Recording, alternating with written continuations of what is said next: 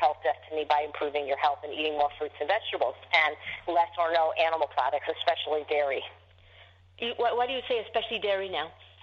Well, because I think dairy is the worst of all the products because dairy is not just an animal product, but it's also a processed food. Mm-hmm. Dairy is not, you know, milk and cheese and yogurt, these are not found in nature at all.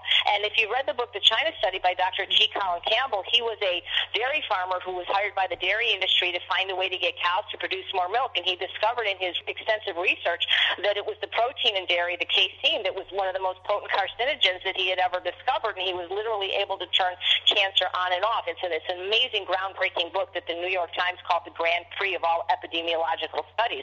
And so nobody needs to be eating dairy. You know, the only time you should be drinking milk is if it's from the person that was actually your mother. 70% of the world at least is lactose intolerant as it is. And I don't know how it came to be that we started, you know, nursing on animals that were not our mother. It's just insane because no other animal in nature drinks milk of another species. And no other animal in nature even drinks milk after maturity. People don't realize that dairy cows are given mass doses of hormones and antibiotics. The antibiotics is because the cows are kept in such deplorable conditions that if they're not, they would basically get sick and die. And more than 80% of the world's antibiotics goes to livestock, which is why it's really scary when we hear about these Ebola viruses or other things because if you've been drinking milk since you're little, you've been ingesting veterinary medicine your whole life. So when you get sick, the antibiotics aren't going to work because you're consuming them every single day in your cheese, yogurt, and ice cream.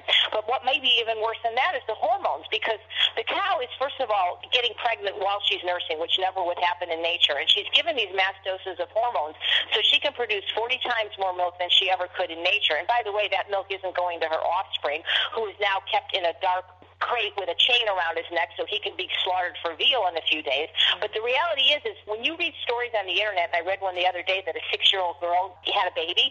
Well, the only way a six-year-old girl can have a baby is if she has her period, and you're not supposed to get your period till at least 17. 17 to 19 is when you are supposed to get when you're supposed to reach sexual maturity.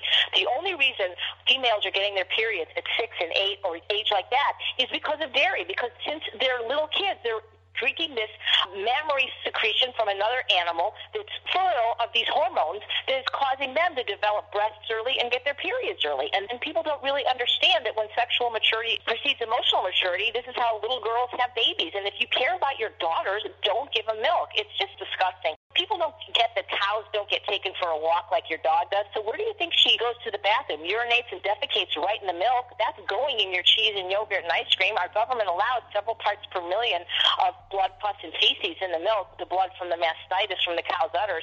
It's just disgusting. It's not healthy. If you think milk is it does the body good, yeah, if you're a calf trying to grow to 800 pounds, but it's really not fit for human uh, consumption, and it's really not necessary. Green vegetables have more calcium than milk, and if you look at statistics from the World Health Organization, the countries that consume the most dairy have the highest rates of osteoporosis and hip fractures. So milk does no body no good. That is such an eye opener and it's so criminal the marketing it's, it's yep. criminal. Oh yeah milk is really one of those triumphs of marketing over yeah, science. absolute branding and marketing and it's, it's criminal. Especially when you talk yeah. this way it's criminal. Nobody needs milk and they've done a really good job of convincing us that we need it you know and we don't I mean, there's a great book on the subject called Whitewash by Joseph Keon that tells the story about this, and a great documentary, Got the Facts on Milk, and of course the China study. I mean, the research is there, and they just came up with a. It was published October 28th in BMJ, British Medical Journal. Researchers found that women who drank three or more glasses of milk a day had almost twice the risk for death compared to women who drank less than one glass a day. They also had a, a higher risk for hip fracture. So it's not a health food. It is definitely not a health food. And this is now in the mainstream scientific journals. This is coming out but it still goes on everything. because milk is extremely addictive because it's got these compounds, casomorphins, that when you drink milk or eat yogurt or, or cheese, what happens is you get these levels of casomorphin in your brain, which is like an opiate to your brain. So it is very, very addictive. Dr. Barnard, in his wonderful lecture that you can get on YouTube, where he talks about uh, breaking the food seduction, cheese, meat, sugar, and chocolate being the four most addictive foods. He talks about how that taste casomorphine, casein, is the dairy protein that's in the milk of all species. And the idea was it was put there so that the baby of whatever species would get mildly addictive and nurse and stay by the mother because there was no protection in nature if we didn't stay by our mother.